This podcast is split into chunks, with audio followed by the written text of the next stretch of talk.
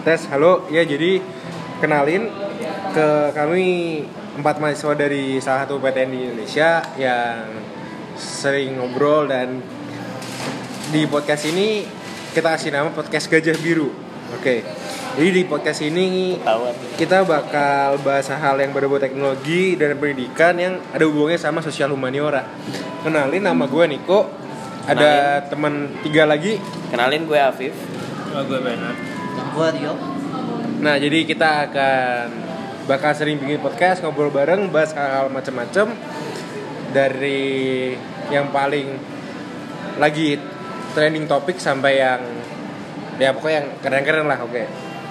Nah, jadi hari ini kita mau bahas tentang STEAM, bukan STEM. Jadi beberapa hari yang lalu gue lihat ada suatu poster gitu.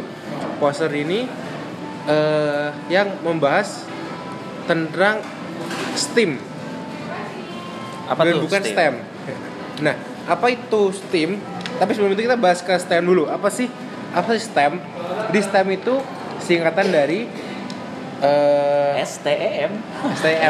Jadi STEM ini bukan yang kayak di biologi ya, stem cell gitu-gitu ya. STEM ini S-nya dari science, T-nya teknologi, E-nya engineering, dan M-nya math. Jadi sebenarnya kalau dari apa yang gue coba cari, itu bentuk penggabungan dari disiplin-disiplin ilmu gitu. Dan sebenarnya bentuk pendisiplinan ini nggak hanya STEM gitu, banyak bentuk-bentuk lain seperti STM, jadi hanya technical, scientific, dan matematik gitu. Bahkan ada juga bentuk yang seperti yang mau kita bahas ini, STEAM ini berarti ada A-nya, STEAM, berarti ada science, technology, engineering, arts, dan matematik.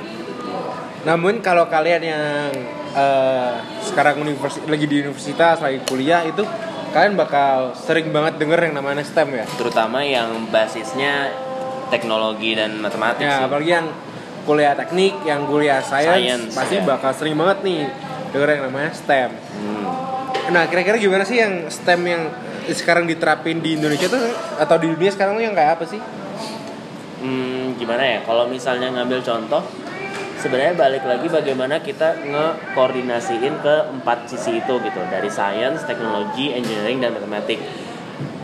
Sebenarnya gue di sini agak bingung sih ke bagaimana bentuknya itu, karena kalau misalnya dibilang science dan matematik itu suatu hal yang nggak bisa dipisah sebenarnya. Lu bakal akan ada selalu ada SM gitu. Nah, jadi kalau yang gue lihat di sini adalah matematik ini akan menjadi basis untuk science sama teknologinya gitu. Science sama engineeringnya, karena engineering itu juga nggak bisa ada tanpa matematik gitu. Dari science dan engineering yang didasari oleh matematik ini, kita baru bisa menghasilkan yang namanya teknologi gitu. Jadi kalau yang gue tangkap sebenarnya bentuk koordinasi STEM itu kayak gitu.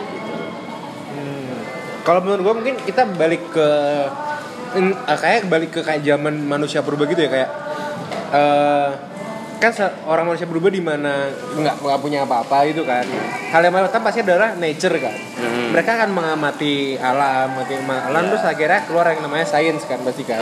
Kayak orang-orang zaman dulu ada yang mereka akan menulis tentang tanaman ini berguna buat menyembuhkan penyakit apa. Itu berarti udah masuk science kan.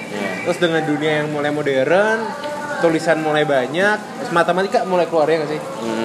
Ada mulai matematika, terus akhirnya science dan nature yang ada di sekitar kita akhirnya bisa ditulisin dalam bentuk persamaan matematika semua. Setelah itu dalam rangka buat menduplikasi si science atau nature, kita pakai matematika buat menghasilkan engineering ya kan? Engineering itu kan rekayasa. Ya. Terus habis itu barulah akhirnya tercipta teknologi buat memudahkan manusia, ya nggak? Iya. Jadi teknologi itu sebenarnya kalau yang gue tangkap lebih ke output akhirnya gitu, sebenarnya sih. Tapi benar juga yang bagaimana balik ke alam itu, kalau yang gue lihat ya kayak banyak dosen-dosen kita sejauh ini tuh selalu ngomongin back to nature gitu. Hal-hal yang terlalu sintetis itu nggak terlalu sering dibahas lagi gitu. Oke. Jadi itu tadi kan STEM itu kan. Tadi selain STEM ada apa lagi? Oh, banyak sebenarnya. Ntar tak cari. Jadi ada, gila banyak banget. Ada juga, ini yang menarik nih, STREAM. Itu jadi ada S, T, R, E sama A dan juga M. Jadi R itu apa R? Nah, Science, Technology, Robotics. Nah, ini agak menarik ini karena sebagian orang mungkin menganggap robotik ini masuk ke teknologi, tapi di sini mungkin robotiknya lebih ditekankan. Jadi ada yang pemisahan field tersendiri untuk di robotik. Jadi teknologi itu kita nggak bisa mikirin teknologi hanya berbasis ya kayak robotik itu kan yang hal-hal yang mungkin digital segala macam. Teknologi itu kan nggak ada beberapa teknologi yang masih istilahnya mekanis, nggak sedigital itu gitu. Jadi untuk yang digital mungkin lebih difokusin ke robotik. Terus ada juga GAMES. Nah, GAMES ini sebenarnya lebih ke gender, karena dia ngomongnya girls in engineering, math dan science. Jadi di sini bagaimana peran perempuan kayaknya. Jadi use for programs to encourage women to enter this field. Jadi bagaimana dia tuh sebagai bagaimana wanita tuh mau untuk mengambil bidang-bidang science, engineering dan matematik. Mungkin nanti ini bisa kita bahas di podcast berikutnya soal peran wanita di field kayak gini. Ya, ini itu menarik banget sih. Oke. Oke, jadi kita balik ke topik awal ya. Jadi kan kita mau bahas STEAM kan, bukan STEM. Jadi kita tadi udah sempat ke bawah sedikit tentang STEM, Science, Technology, Engineering dan Mathematics. Terus yang gue lihat di kampus gue itu adalah ya emang sebenarnya kan kampus teknologi kan ya, engineering, tapi ternyata di sela-sela semua mata kuliah engineering, di semua program studi engineering ternyata ada juga arts. Ini ada program studi yang berbau arts, kesenian dan juga hal-hal yang berbau dengan seni, desain, economics juga. Iya, bisa. Nah, jadi kalau kita bahas STEAM deh. Jadi STEAM itu kan Science, Teknologi. Kalau gitu seharusnya ini bukan STEAM STEAM ya, berarti STEEAM ya. E-nya ada ekonomik juga seharusnya di sini. Iya kan, benar kan? Karena kita nggak bisa nyampingin ekonomi juga kalau misalnya kita udah mulai menyinggung art gitu. Karena art sendiri menurut gue satu hal yang nggak bisa dipisahkan dari kehidupan sosial. Gitu. Dan kalau sosial ya di zaman kayak sekarang lu nggak bisa lepas lagi dengan ekonomi. Gitu. Nah, tapi kita batasi dulu lah. Kita batasi sampai ke arts-nya dulu deh. Okay. Jadi kira-kira di mana letak arts dari kalau pakai narasi gua tadi yang back to nature sampai akhirnya menghasilkan teknologi, di mana letak kita menempatin art itu? Nah, kalau yang ini kalau pendapat gua sih, art itu main di sebelum teknologi itu ada gitu. Sebelum teknologi ini terbit dan terjun ke masyarakat gitu. Balik lagi yang seperti tadi yang gue bilang, kita menyinggung art itu lebih menyinggung ke hubungan manusia, hubungan sosial gitu. Bagaimana kayak gini aja deh, sesimpel gue bisanya bikin 2 buah makanan. Yang satu gue tata dengan desain yang rapih, yang satu gue tinggal upload aja, gue tinggal taruh di piring. Secara orang bakal pertama kali ngeliat itu yang paling tertarik adalah yang gue tata rapih gitu. Nah, ini balik lagi ke kebutuhan bahwa ya kita butuh alat untuk membantu kehidupan kita gitu, tapi kita juga kita punya indera yang cukup signifikan adalah mata, di mana orang-orang itu senang keindahan. Itu sudah kodrat manusia menurut gue, bagaimana kita senang keindahan. Nah, di situ art itu penting gitu. Misalnya gue bikin alat pembersih karpet gitu loh, tapi gue bikinnya seberantakan itu. Sebenarnya itu sangat fungsional, tapi orang kayak ini gimana bikinnya, ini jangan-jangan gue pencet meledak gitu kan. Nah, tapi dengan arts gitu loh, bagaimana dia desainnya ramping, panjang, bagaimana dia bisa kelihatan bahwa kalau cara pakai itu tinggal didorong gitu loh, bagaimana ada bentuk bag untuk menyimpan debunya gitu loh. Nah, di situ orang akan lebih tertarik untuk wah ini kayaknya cakep ini. Dan selain fungsional, ini kayaknya kalau ditaruh di rumah gue kayaknya cakep deh, walaupun sebatas perabot gitu, tapi dari segi desainnya cakep gitu loh. Nah, gitu. Kalau aku mau nambahin juga nih, mungkin kita harus balik lagi ke dasarnya dulu bahwa sebenarnya kenapa harus ada A-nya, kenapa STEAM itu perlu dibandingkan dengan STEM. A itu gunanya apa sih? Kalau aku sekarang memandangnya apa kegunaannya itu kan kita bicara tentang pendidikan. Output setelah pendidikan dengan adanya A dari STEAM, dari sebelumnya STEM itu apa? Nah, di sini ada juga ada referensi. Ternyata STEAM itu pertama kali diajukan di USA. Nah, USA itu di mana dia pertama kali diajukannya? Pertama kali diajukan adalah di Rhode Island School of Design. Wow, nah, desain ya. Memang sekolah desain itu ya. Dia memberikan bahwa ternyata di RISD, Rhode Island School of Design, itu memang ternyata mahasiswa itu menjadi lebih baik dalam outputnya. Apa sih output kita kalau jadi anak universitas? Pasti outputnya adalah kerja. Yeah. Nah di sini ada yang menarik. Kalau tadi Afif tuh bilang tentang bagaimana sebuah makanan itu kalau desain pasti lebih bagus kan? Itu mengaruhi psikologi manusia. Benar, psikologi. Art itu memang udah dekat banget dengan namanya psikologi, visual. Jadi kalau misalnya makanan ditata lebih bagus. Kayak nggak cuma visual. Tapi nggak cuma visual, ternyata audio juga, terus bagian kinetis juga. Nah di sini ada yang menarik, termasuk di software engineering. Nah, bagaimana Anda melihat tampilan HP Anda ketika semua toolbar-toolbarnya itu bentuknya garis doang? Oh iya benar. Kenapa harus ada sudut-sudut tumpul di antara menu-menu icon Anda? Kenapa bentuk HP lo harus kayak gitu? Kenapa ujung HP itu nggak tajam? Yeah. Tapi kalaupun tajam, kenapa permukaannya harus melengkung? Itu ternyata artnya. Dan di sini ternyata bisa satu referensi output setelah dia kerja, setelah mengetahui adanya art, dia lebih suka dipilih sama orang untuk bekerja sekitar 20%. 14% pun meningkat dari sebelumnya hanya pendapatan 5-6%. Jadi permintaan orang yang memiliki kemampuan software engineering yang sudah diajari artnya itu lebih tinggi. Itu dari mana? Di sini ada dari halfspot.com. Oh. Jadi ternyata dia ngebahas bahwa sekolah yang menerapkan sistem STEAM dibanding STEM dengan educationalnya, terutama bahkan di software engineering yang menurut kita kayak gak mungkin dong orang yang jago ngoding masih mikirin artnya. Ya kan paling coding gitu doang. Ternyata kepake, bahkan sampai membuat dia tuh menjadi lebih baik, bahkan lebih dicari orang, dan outputnya bahkan di 2020 permintaannya tetap meningkat. Soalnya kayak orang kayak udah capek gitu nggak sih, kayak lu udah ngoding sebanyak apa, terus kadang udah mikir udah berhasil dikompil aja udah bagus gitu. Yeah. Nah kayaknya kalau gue jadi itu gue juga bakal kayak ya udahlah yang penting jadi, mau cakep kayak gimana ya sebodoh teing gitu kan. Iya, jadi sebenarnya menurut gue nih dipasang itu bukan cuma karena memang perlu, tapi karena ternyata menunjang sekali untuk karir kita yang dari mahasiswa ini untuk ke dunia kerja. Bukan perlu tapi butuh. Iya, benar-benar. Kayak iklan make up ya, gue lupa ya. Bukan perlu tapi butuh. Itu sih dari gue. Okay. Kalau kita lihat ke timeline humanity, timeline manusia gitu kan. Revolusi industri dimulai tahun abad pertengahan dulu nggak sih? Abad 19 sebenarnya. Jadi bagaimana mulai mesin itu tuh dari awal tahun 1800. Itu kalau yang gue ingat ya itu di Inggris. Bentar, balik. Oke. Salah banget nih. Setelah abad pertengahan di mana yang kayak di Eropa tuh masih kastil-kastil dan raja-raja itu kan.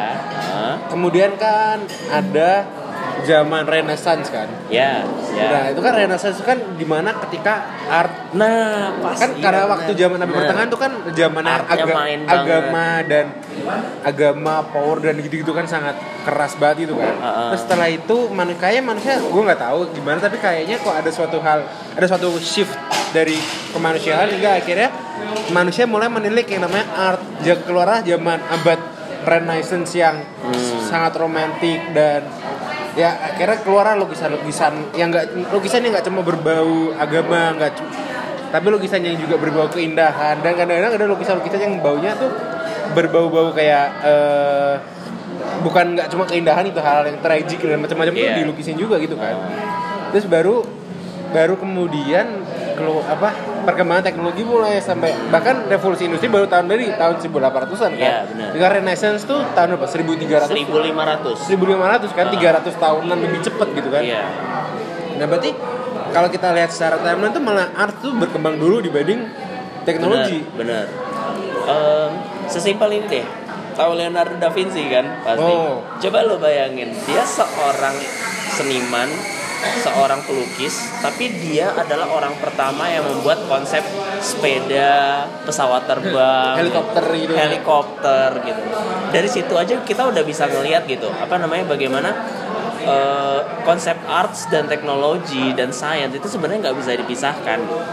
Kalau misalnya kita, ini mungkin agak ngelenceng dikit ya, ngebahas bagaimana konsep perubahan dari abad pertengahan ke Renaissance, itu sebenarnya lebih ke bagaimana masyarakat orang itu lebih diberi kesempatan untuk free think, bagaimana untuk berpikir lebih terbuka. Tapi bagaimana itu nanti kita bahas mungkin kapan kalau misalnya kita bikin podcast yang lain ya. Nah, sekarang kita balik lagi ke bagaimana sambungan seni sama teknologi. Jangan Renaissance dulu deh. Kayak misalnya kayak orang-orang abad pertengahan kayak Ibnu Sina atau misalnya Aristoteles atau Galileo gitu. Galileo sebenarnya udah masuk Renaissance. Itu zaman logik berarti. Sebelum-sebelumnya mungkin kayak siapa ya zaman itu. Ya mungkin kayak gitu. Coba kayak bayangin gini. Mereka punya ide yang keren. Mereka punya pemikiran yang bagus, teknologi, pemikiran sains yang bagus. Zaman itu ada nggak alat desain kayak Adobe buat menggambarkan apa yang mereka bayangin? Enggak kan? Yang gue tahu ya, selama yang gue baca itu, mereka ini kan, para ilmuwan ini kan bikin buku kan? Iya kan?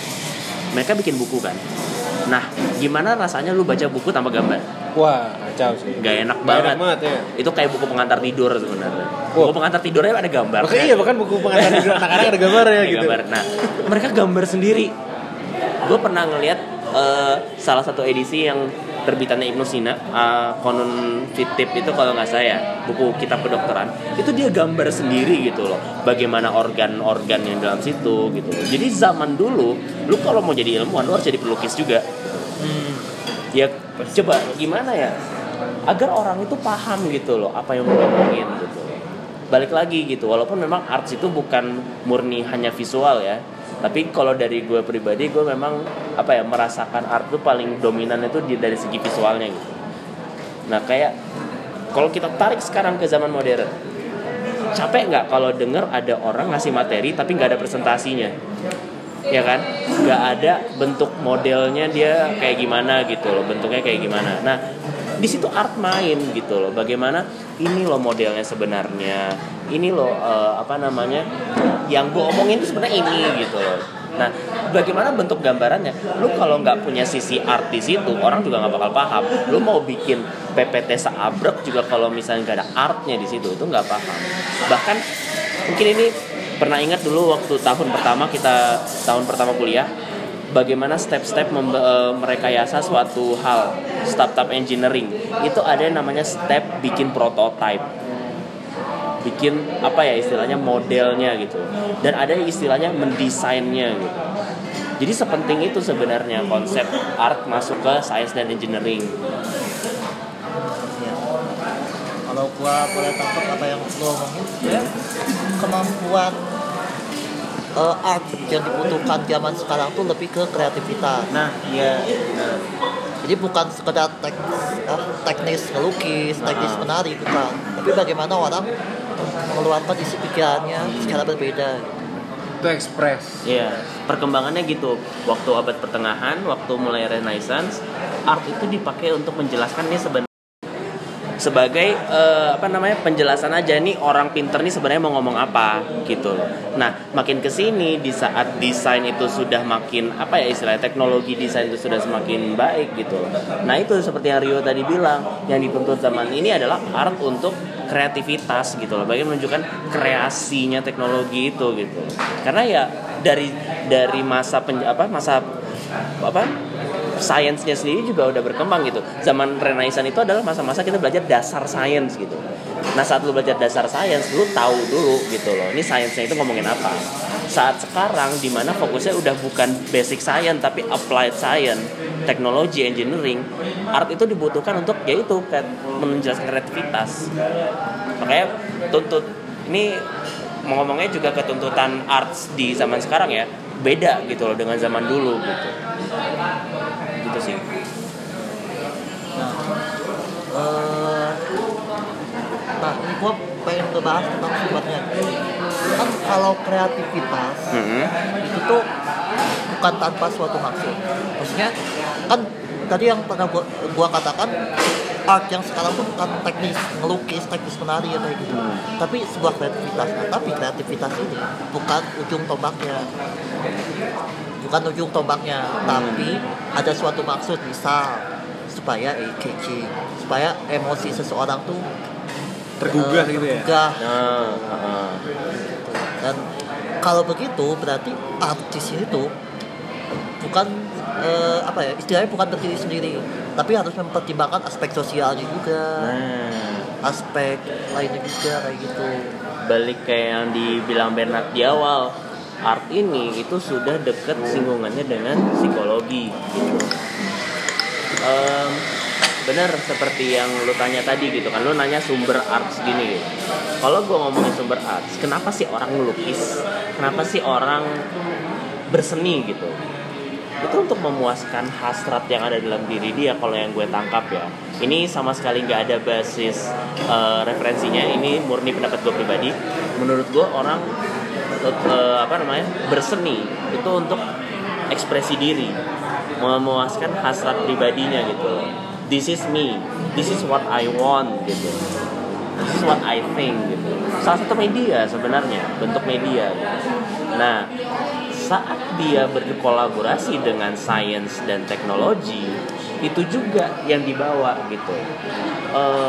Saat lu menjadi media berekspresi diri, otomatis pasti, udah pasti ada koneksinya dengan psikologis lu gitu.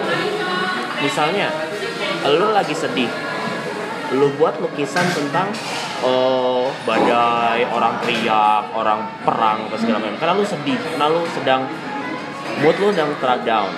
Saat lu sedang senang, yang lu lukis adalah pemandangan indah, orang ketawa, warna-warni gitu. Jadi memang art itu gak bisa diputus dengan psikologi gitu. Nah, sekarang teknologi sendiri, orang melakukan rekayasa, engineering, itu juga dasarnya kebutuhan manusia gitu. Lu membuat suatu teknologi kan untuk menolong manusia juga gitu. Nah, di sini bisa ketemunya gitu loh, bagaimana for human by human itu gitu. Nah, human itu butuh hal untuk membantunya gitu. Tapi manusia tuh juga butuh hal yang selain hal-hal yang serius gitu, hal-hal yang memuaskan tidak hanya lahiriahnya, selain memuaskan fisiknya tapi juga batinnya gitu. Di sini art main, bagaimana dia memuaskan batin, sehingga akhirnya jika teknologi, engineering yang memuaskan fisik dan art yang memuaskan psikologi itu digabung, lengkap udah apa yang mau diinginkan oleh manusia itu. Dua-duanya pas kena. Ya, di gua ada dapat sebuah sumber nih tentang kreativitas, gimana perilaku sosial masyarakat sekarang tuh memandang kreativitas. Kalau ini berdasarkan sebuah studi di sebuah universitas ya. Di Texas Austin. Ya. Tahun 2015 orang memposisikan kreativitas di posisi 10 sebagai kebutuhan dasar untuk memecahkan untuk kerja. Ranking 10 kebutuhan dasar untuk kerja. Ya. Nomor satunya apa? Nomor satunya adalah menyelesaikan permasalahan kompleks. Problem solving. Habis itu tolong dibacain, coba bacain. Nomor 2-nya berkoordinasi dengan orang lain. Social interaction berarti kan koordinasi. Kemudian manajemen diri, critical thinking, intrapersonal. Iya. Nah, tapi berdasarkan prediksi pada tahun 2020 kreativitas itu akan berada di posisi 3. Gitu. Nah, di sini yang pada tahun 2020 yang nomor 1 tetap kompleks problem solving. Yang kedua itu naik dari critical thinking. Kemudian yang keempat baru manajemen diri. Jadi orang menganggap bahwa kreativitas itu setara dengan, bahkan lebih atas daripada berkoordinasi dengan orang lain. Kalau menurut gue gini sih, ini balik lagi yang kayak gue bilang tadi, gimana kita diajarkan tahap-tahap engineering waktu tingkat 1. Pertama itu ya benar problem solving gitu loh. Lo mau buat apa itu tergantung dari apa yang lo rasakan, masalah apa sih sebenarnya terjadi. Misalnya seperti apa yang gue sempat pikirin gitu loh. Kenapa gue berpikir mau bikin coating gitu? Ya karena ada problemnya gitu loh. Bagaimana ruangan itu kalau dipasang kaca semuanya, iya cerang, tapi panas gitu. Nah itu problemnya gitu. Nah jadi munculnya suatu ide itu pasti dari problem solving gitu. Itu di analisis berpikir mana apa aja juga kayak gitu gitu. Nah di saat itulah yang namanya kalau udah ada masalah yang lu pikirin pasti solusinya. Nah kalau menurut gue alasan kenapa kreativitas bisa naik, karena kreativitas itu tidak hanya bicara arts yang mempersoalkan tampilan luar gitu. Tadi kan kita ngomongin arts, kalau dari gue lebih ke visualnya gitu, bagaimana ngeliat tampilan akhir. Tapi kalau kita udah ngomongin kreativitas, itu sudah tidak terbatas arts. Kreativitas ada di setiap segi ilmu atau kehidupan kita gitu. Nah di sini kreativitasnya adalah main how to solve this problem gitu loh. Nah, jadi kreativitas di sini tuh main kayak cari solusinya gitu. Nah, kayak misalnya kayak kemarin nih dosen gue pernah nanya pas soal coating gitu kan. Coba kalian pikirin bahan apa yang bagus buat nahan panas. Kita tuh, gue tuh langsung mikirnya kayak apa ya, bahan sintetis apa gitu, unsur kimia apa. Nah tadinya sesimpel ini ngomong, coba kamu duduk di mana yang bisa adem, di bawah pohon pak. Ya udah berarti daun bisa kan buat coating. Sekreatif itu gitu loh, hal-hal yang kayaknya nggak kepikiran gitu. Padahal sebenarnya ada di dekat kita. Gitu. Dosen gue bilang kayak, ya berarti apa bahan alami kalau bisa kita mungkin coating, ekstrak aja daun. Tinggal bagaimana kita mencari daun mana yang paling bisa menahan infrared untuk menahan panas gitu kan. Nah, di situ kreativitas itu masuk bagian tingkat ketiga gitu. Nah, kenapa kemarin tahun berapa itu yang dia tingkat 10? 2015. Kalau ini pendapat gue, mas kreativitas masih dilihat sebatas art. Sementara kreativitas itu sebenarnya harus ada di setiap segi. Gue punya pertanyaan. Gue setuju. Istilahnya ketika semua aspek kehidupan itu memandang hal itu sama. Jadi kalau misalnya gue di tahun 2015 gue tempatin kreativitas di nomor 10. Tidak berlaku untuk semua ranah pekerjaan. Misal gue tanya nih, andaikan lu itu adalah top manager di petrokimia, mana orang yang akan lu pilih sebagai bawahan lu? Apakah dia yang kemampuan critical thinkingnya tinggi atau yang kreativitas, yang kreatif? Kalau menurut gue lebih senang orang yang kreatif sebenarnya. Kenapa? Gini, critical thinking yang gue tangkap adalah orang yang ya kritis nggak sih maksudnya. Nah, tapi kalau orang yang kreatif dia tuh luas gitu loh. Dia bisa menangkap hal yang nggak dilihat orang gitu. Kalau critical thinking itu lebih ke bagaimana dia apa ya istilahnya, peka akan suatu isu. Tapi kalau misalnya kreativitas dia itu lebih apa ya, peka, sadar, ngeh sama banyak hal gitu, hal-hal yang nggak dipikirin orang gitu. Menurut gue gitu. Kalau gue tanya lagi, mungkin gini, kalau si kreatif sendiri mungkin harus didefinisiin di situ critical thinkingnya sampai sejauh mana dan kreativitasnya sampai sejauh mana. Cuma kalau yang aku dapat dari gambarannya, critical thinking itu dia tahu bahwa ini baru masalah. Tapi waktu ditanya sama bosnya, ya udah kalau kayak gitu saran kamu apa? Gak tahu. Tapi kalau kreatif, oh iya, aku punya ide kayak gini gimana gitu. Ya benar sih, benar. Mungkin sekarang jujur aja kayak perusahaan-perusahaan yang mainnya di web design atau punya kayak software engineering atau punya kayak tadi mungkin untuk kimia. Mungkin kalau kimia itu gak bakal sebanyak itu karena mereka tuh udah punya patokan sendiri, gak mungkin dong asal membuat pabrik kimia dengan ide sendiri untuk berbuat sesuatu nggak mungkin kan, karena itu berbahaya gitu. Berbahaya kalau kreatif ditambahkan dan salah. Iya, tapi setidaknya dia bakal bisa ngasih jalan keluar apapun itu masalahnya. Orang kreatif menurut gue kayak gitu. Oke. Jadi kita tadi udah ngomong secara general kan. Ya. Sekarang kita kembali bahwa kita tinggal di Indonesia nih sekarang nih. Okay. Dan kita selama Indonesia kan masih menerapkan, setahu gue sih masih menerapin STEM ya. Nggak tahu bahkan atau bahkan mungkin tuh belum semua tempat STEM di Indonesia. STEM aja nggak siap. Belum semua tempat di Indonesia itu menempatkan STEM. Iya. Iya nggak sih? Kayak nggak semua institusi pendidikan tuh kuat banget di masalah STEM-nya kan? Terutama di tempat-tempat yang mungkin agak terpencil, agak itu kan, dimana susah banget dijangkau orang-orang itu kan, pasti kan ya pasti pendidikannya masalah STEM juga kurang kan. Nah kalau kita ngomongin STEM sekarang di Indonesia, harusnya bentuk edukasi atau bentuk pendidikan kayak apa sih yang ada di, harusnya dipasang di gimana sih? Apakah dengan adanya suatu ilmu, suatu perguruan tinggi yang punya fakultas teknik dan seni itu udah cukup? Atau mending gini aja deh, fakultas seni itu nggak usah ada, semua orang belajar engineering, tapi ada mata kuliah seni. Dan kalau nggak tau, kalau SMA atau SMA menurut gue sih pasti ada lah ya, nggak cuma belajar matematika, bahasa Indonesia, bahasa Inggris, tapi juga ada belajar musik, lukis atau gitu-gitu kan, pasti ada kan, nggak tahu sih daerah kan, di sekolah gue dulu ada.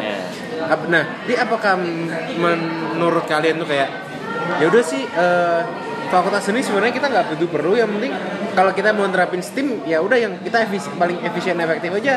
Gak usah kayak fakultas seni, semua fakultas, mau fakultas ada engineering, science, apapun itu, yaudah kita masukin unsur-unsur seni di situ, unsur-unsur art, mungkin ada, ya kayak gitu, gimana? Mungkin nih gue mau bilang dulu bahwa jawaban gue mungkin agak panjang. Kenapa? Karena yang mau gue bahas mulai dari, kan kita udah bilang nih, jangankan pakai art, STEM aja kita belum siap. Nah, gue mau ngomong dari situ dulu gitu. Kenapa STEM itu belum kuat di Indonesia? Sesimpel, lu waktu sekolah SMA, waktu sekolah SMP, sekolah sebelum kuliah lah, disuruh ngitung soal probabilistik, misalnya disuruh ngitung logaritma. Lu tahu nggak sebenarnya ngitung logaritma itu buat apa nanti di kehidupannya? Gue sempat lo mikir, gue sebenarnya mau pakai apa sih logaritma pas gue kerja nanti? Gue cuma diajarin soal rumus-rumus dasar. Sebenarnya jangankan anak-anak sekolah, anak kuliah aja pertanyaannya ke dosen selalu itu, Pak, ilmu ini sebenarnya nanti pas kerja saya pakai buat apa sih? Gue sering denger itu banget waktu kelas gitu. Nah itu sisi yang kurang di Indonesia gitu. Bagaimana kita ngelihat koneksi antara apa yang kita pelajari dengan apa yang bakal kita hadapi gitu. Yang dicekoki ke kita hanyalah teori. Tapi bagaimana nanti kita pakai ke depannya? Kita nggak tahu. Padahal sebenarnya teorinya udah dicekokin ke kita gitu. Itu dasarnya mulai ke ini ya.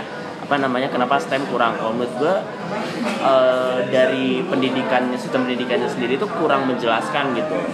Lu belajar ini buat apa? Tujuan standar kompetensi kenapa lu harus belajar ini tuh nggak dijelaskan gitu. Ya udah lu pokoknya tahu hari ini kita belajar bab 1 tentang apa, tapi kenapa lu harus belajar itu nggak dijelaskan. Itu dasar kenapa STEM itu kurang di Indonesia. Nah sekarang soal arts gitu, kenapa sih arts itu kurang gitu?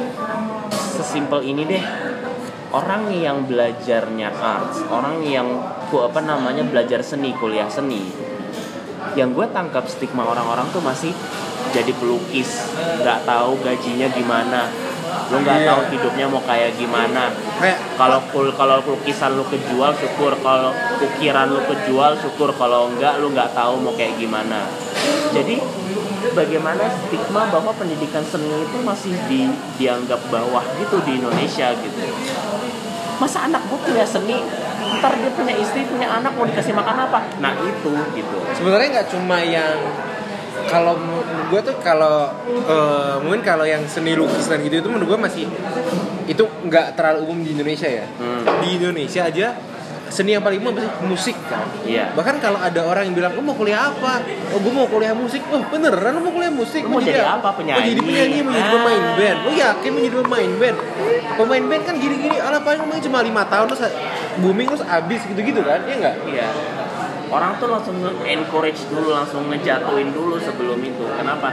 Ya kalau menurut gue ya realitas sosial yang terjadi itu ya orang-orang seni. Memang gimana ya? Gue bukan orang seni gitu, jadi gue nggak terlalu paham ya. Kita butuh orang seni nih buat ngomongin kayak gini. Tapi yang gue lihat memang sejauh ini pekerjaan-pekerjaan orang seni ya. Kalau misalnya mereka kerja sendiri ya, tanpa kerjasama dengan yang lain itu agak probabilistik memang. Kayak ya udah, karena balik lagi kan arts itu kan untuk bagaimana mencurahkan keinginan lo gitu. Nah dia mencurahkan hasrat dia dan ekspresi dia ya sesuka dia saat psikologi dia butuh gitu. Nah itu yang dijadikan apa namanya untuk kehidupan dia gitu. Kalau dari pendapat gue memang ya agak probabilistik gitu. Di saat negara kita yang masih dominan materialistik, hal-hal kayak gitu tuh orang agak agak takut gitu loh anaknya. Ya gimana ya, memang masih materialistik sebenarnya, datang ke negara itu terlalu materialistik gitu. Itu kenapa arts itu masih kurang gitu. Bagaimana orang-orang tuh pengen nanti anaknya itu kalau udah kuliah itu ya udah yang pasti-pasti aja biar bisa kerja. Lu kuliah kedokteran jadi dokter, lu kuliah teknik misalnya teknik perkapalan, lu kerja bikin kapal, jadi jelas gitu loh potensinya apa segala macam. Nah, penjelasan soal potensi orang-orang seniman ini memang kurang. Nah, terus pertanyaan yang terakhir tadi soal apakah butuh sebenarnya fakultas atau jurusan seni atau sebenarnya cukup dimasukin aja unsur-unsur kayak gitu di kuliah, di kuliah kita gitu. Potensi orang-orang beda-beda gitu. Kalau memang kayak gitu berarti ya udah masukin juga mata kuliah unsur ekonomi biar anak-anak teknik itu pas bikin barang dia juga mikirin soal kebutuhan pasar. Terus masukin juga kuliah kesehatan karena misalnya saat bikin robot untuk membantu rumah sakit dia juga harus tahu ngerti masalah-masalah soal bakteri dan hal-hal kayak gimana. Berarti lu bisa ngebayangin saat lu jadi anak teknik lu harus ngerti semuanya, lu harus belajar semuanya. Gue yakin otaknya nggak bakal sanggup. Gue aja sekarang kuliah udah keteteran gitu loh. Lo belajar yang gitu-gitu aja tuh udah ya ampun gitu loh. Nah harus tambah yang hal kayak gitu. Nah balik lagi bagaimana konsep yang sering orang-orang sekarang bawa, multidisiplin. Bagaimana kita kerjasama sama orang-orang lain. Ya udah bidang lo misalnya lo teknik perkapalan gitu, ya udah lu yang lu mengerti adalah bagaimana membentuk suatu kapal yang cepat, tidak mudah tenggelam, bisa menampung banyak orang gitu. Nah tapi bagaimana desain atau segala macam, nah lu butuh orang-orang yang memang basisnya punya bakat itu di seni gitu. Di situ lu bekerja sama dengan orang gitu, sehingga nanti saat lu bekerja lu bukan one man show gitu. Lu butuh orang gitu karena lu nggak bisa mengambil semua ilmu itu sendiri gitu. Kalau kayak gitu misalnya kayak gitu ya istilahnya lu nggak butuh orang untuk bekerja nanti. Ya udah gue bisa bikin kapal, untuk bagaimana bagus gue belajar seninya, bagaimana biar orang-orang bisa nyaman di kapalnya. Gue udah belajar soal ruangan segala macam. Nah nggak bisa, manusia tuh nggak sanggup untuk mempelajari semuanya. Gua heran, gua tuh ingat sama sesuatu. Jadi kalau lo lihat pendaftaran NTU Nanyang Technological, itu tuh ada double degree engineering atau science dengan MBA. Nah, kalau misalnya gua tarik dari pendapat lo bahwa seorang tuh harus nanti konsep art juga, ada nggak sih sebenarnya sebuah konsep pendidikan yang double degree antara engineering dengan art? Oh jujur gue jarang dengar sih. Kayaknya jarang sih. Jarang dengar sih. Kayak ya itu paling double degree-nya sama yang ekonomi, bisnis gitu-gitu kan. Kalau yang art jujur gue juga jarang dengarnya. ya sebenarnya balik lagi ke situ sih, entah di Indonesia doang, entah di mana-mana ya, kerjaan orang seni itu agak probabilistik. Makanya ya sih, kayak gini, misalnya kalaupun lo orang seni tapi kerja di kantor, misalnya kayak itu tuh orang-orang yang kerja desain di Dreamworks atau Disney gitu kan. Ya kita nggak tahu gitu. Beda misalnya kayak kita kerja sebagai engineer, kerja di misalnya teknik kereta gitu kan. Lu di lu tahu gitu, target bulan ini lu harus ngasilin kereta segini banyak gitu, misalnya harus beberapa ratus ribu gitu. Nah lu udah tahu cara bikin kereta, ya udah target lu segitu, ya udah lu tinggal kerjain aja gitu. Nah kalau misalnya kayak desainer DreamWorks, Disney, mungkin ada targetnya kayak lu harus bikin film animasi atau apa satu tahun itu segini banyak. Tapi film animasi yang kayak gimana itu kan susah nyari idenya gitu loh. Misalnya kayak mencari ide film yang kayak Finding Nemo atau misalnya kayak kartun-kartun kayak gitu-gitu, animasi-animasi. Elaborasi apa namanya, storming idenya itu kan enggak gampang gitu. Kalau menurut gue ya, karena ya itu basis lu berseni itu karena kebutuhan diri lu. Saat itu dipaksakan tuh ya susah sebenarnya. Gue ada keheranan lain. Gue tahu sejarahnya ITB. Dulu kan kita tuh lagi Belanda tuh datang ke Indonesia dengan Indonesia tuh masih kosong. Oleh karena itu mereka ingin melaksanakan pembangunan. Program studi yang dibuka itu adalah teknik sipil. Nah, tapi menariknya di saat yang bersamaan mereka ngebuka seni rupa. Oh iya? Iya. Jadi seni rupa tua juga. Jadi seni rupa satu. Oh wow. Nah pertanyaannya, kenapa waktu itu Belanda menganggap bahwa seni rupa itu harus dibuka? Padahal mereka tuh lagi masa-masa pembangunan yang butuhnya teknik sipil. Oh menarik sih. Iya. Itu tuh harus dicari tahu sih referensi. Mungkin bisa dilihat sih sejarah Fakultas Seni Rupa dan Desain itu kayak gimana sih pembentukannya. Tapi kalau menurut gue, kalau yang pendapat gue pribadi ya, ini sama sekali gak ada referensi. Fakultas Seni Rupa yang kita lihat sekarang deh, Fakultas Seni Sosioteknologi itu di bawah fakultas mana? Sosioteknologi, MKDU, KWN, Kewarganegaraan, Agama, FSRD di bawah Seni Rupa dan Desain. Jadi alasan kenapa dulu itu seni rupa itu dibuat mungkin di situ gitu loh. Sisi sosialnya, sisi hubungan humaniora dengan manusia dengan itu di bawah FSRD gitu. Balik ke konsep kreativitas itu nggak hanya masalah seni dan art, kreativitas itu ada dimanapun gitu, dan itu yang membangun hubungan membangun ini sosialnya gitu. Jadi sebenarnya kalau menurut gue sih lebih ke penyeimbang.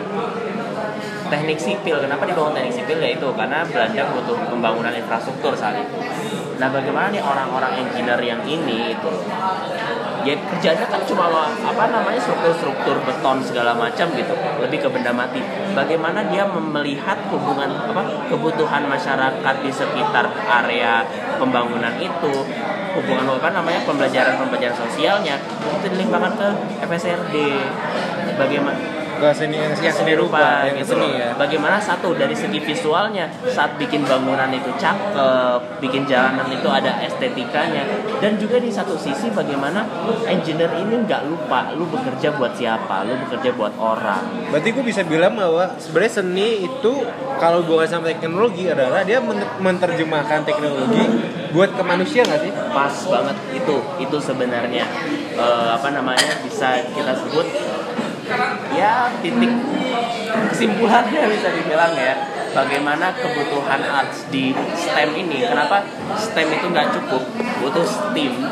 Sebenarnya itu sih bagaimana orang paham gitu, lo ngapain sih, teknologi yang lo buat ini apa.